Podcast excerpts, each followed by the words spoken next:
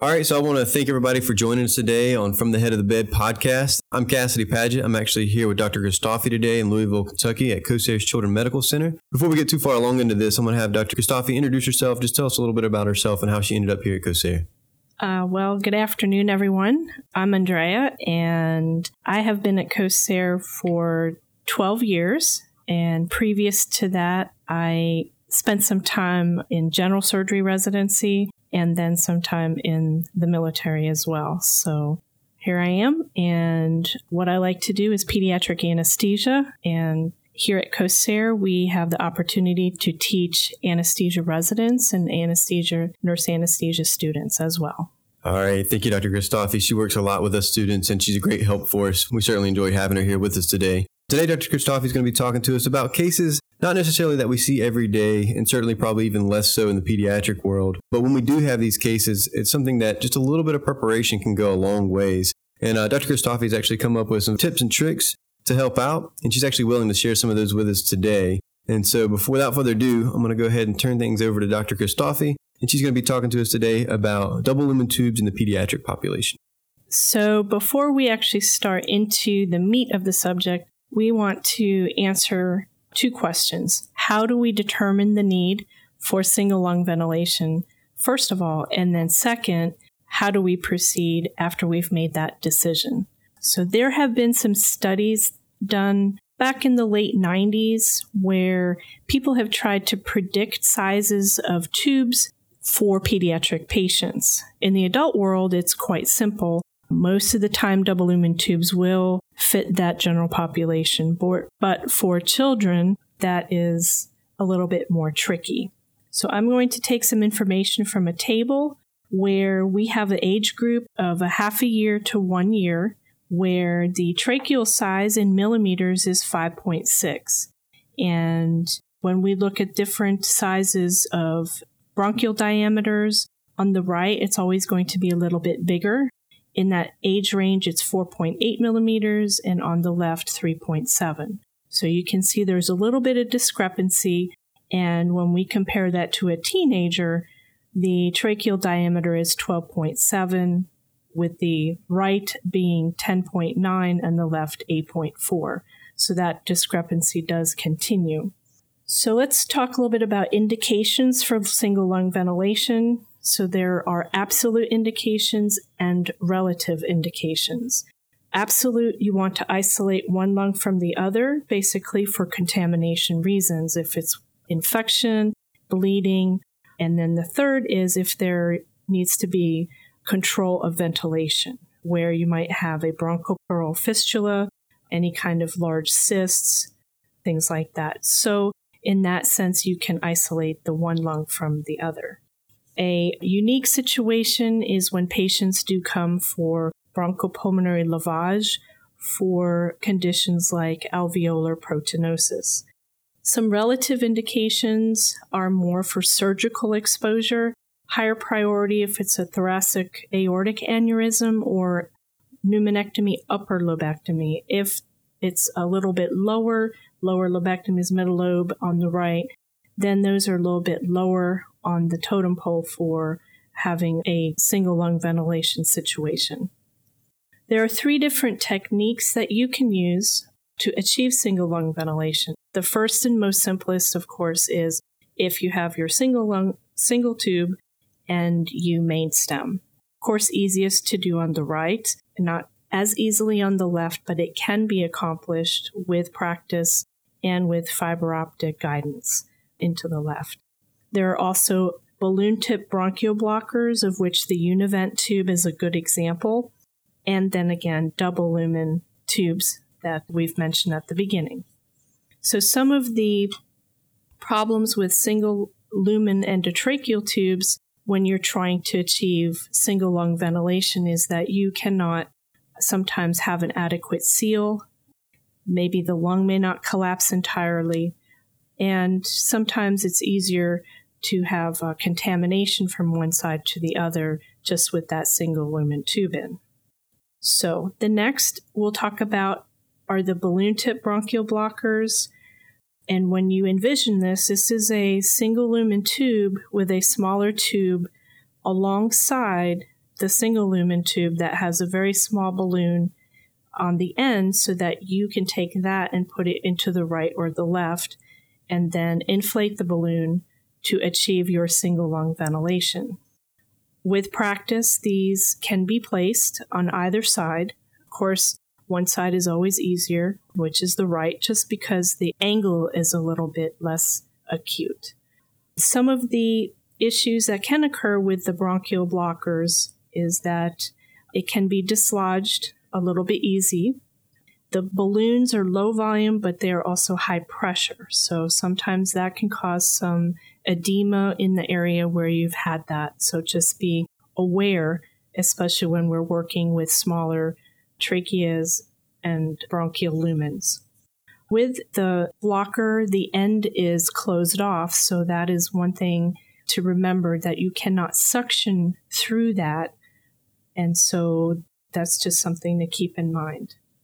So when we talk about these bronchial blockers, univent tubes, the internal diameters, uh, again, this is from research in the late 90s, for a tube of 3.5 millimeters internal diameter, remember that there will be a discrepancy that external diameter or outer diameter will be anywhere from 7.5 to 8 millimeters. So that's a difference of anywhere between 3 and 4 millimeters. Again, in adults, that small discrepancy is not something that will cause issue after the surgery, but when we're talking for pediatrics, that is just something to keep in mind. So, next we'll talk about double lumen endotracheal tubes. There are several different types. The one that is most recently used now are the uh, Carlens tubes. There are other couple that have been used with frequency in the past that used to have carinal hooks. So those you may be seeing in some more of the regional hospitals should you work there.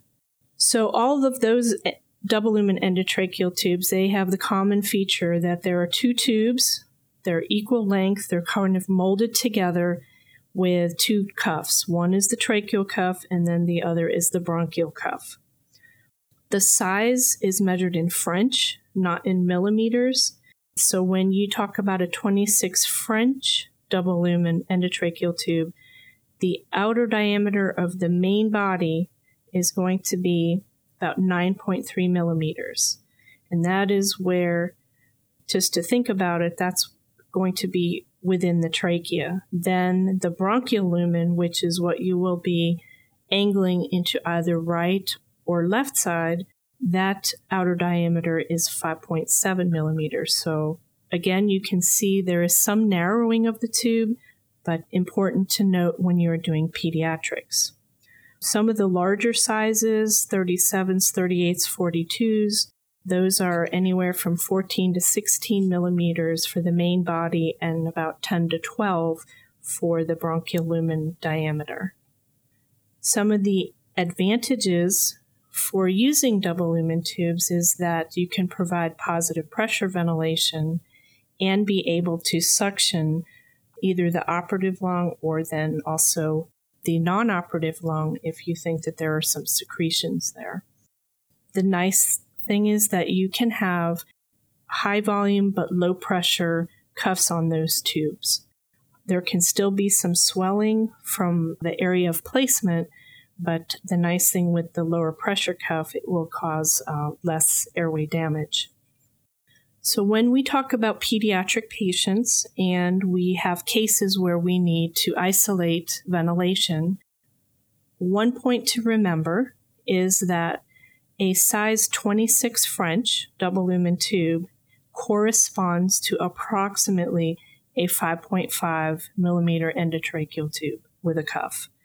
So, if you have a patient that you know can have that type of a single lumen tube, for the most part, then a 26 French will work for that patient. Just remember that sometimes in PEDS, just because there are shorter lengths, the angles may seem to be a little bit more acute than in the adult population. A couple more things to discuss before we finish is some of the physiologic concerns that can occur when you initiate single lung ventilation.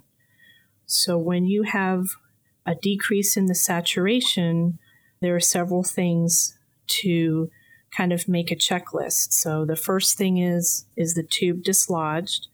So, you'll have to take another look through the fiber optic, make sure that the original position is still where you are. If not, then that should be an easy fix. Or if there is some secretion, some blood, then to suction that out to increase your oxygenation. But most of the time, hypoxemia occurs because there is that mismatch of ventilation and perfusion. And so, a couple other things to help you with that could be adding some CPAP, and that's to the non dependent, non ventilated lung, or to add PEEP to that lung which you are ventilating. If you consider adding PEEP, then just remember in order to keep pressures the same, you may have to decrease your tidal volume a little bit and increase your frequency. So just changing some of the parameters may help with improving your arterial oxygenation. Talk with your surgeon. That would be the next step if you cannot achieve increases in your saturation by either of those techniques to find out if you can intermittently re expand the operative lung. If all else fails, then the surgeon can also put a temporary ligature on the pulmonary artery. In some cases, if it, the case is a pneumonectomy or a lobectomy and the arterial inflow can be located, then that ligation can be permanent and can really help you with your oxygenation. If all else fails, again, let your surgeon know and go directly to re expansion of both lungs and troubleshoot once again. Also, check all your connections make sure that you have an intact circuit as well. I think that will conclude our discussion of single lung ventilation and some of the small pearls to remember for the pediatric population. Thank you. Thank you so much for that, Dr. Christofi. There's certainly a lot of information there that we could use and remember in just a short period of time. I will ask a few questions. I know that you have some charts in your presentation there that we can refer back to. So I'm going to try to get some of those and actually post them in our show notes if that's okay with you. Um, okay. So we can have some quick references to those charts. If you if you don't mind, can you briefly just explain how you would go about using those two different charts on selecting a tube size? Yes, the one chart that I find to be the most helpful is from Hammer and Associates from Anesthesia and Analgesia from 1999, and the progression of information goes from age in years to single endotracheal tube to bronchial blocker to double lumen tube. And when you progress from a half a year to a year, and you can use approximately a 3.5 to 4.0 endotracheal tube, at that age range, you probably won't be able to use a double lumen tube. But when you reach about age 8 or 10, where you can use a 5.5 or a 6.0 endotracheal tube, you probably will then be able to accommodate a 3.5 millimeter univent tube or a 26 French double lumen tube. And if you uh, would like, I can send you those charts. You can uh, contact me by email. That's an easy table to uh, be able to get to you. All right. Yeah, we certainly thank you for that. Just one more question as you're going back and you're preparing for these cases, you're going intra-op um, or even in pre-op. What are some of the things that are just kind of running through your head, last minute thing you're trying to remind yourself of right before you go back for the case?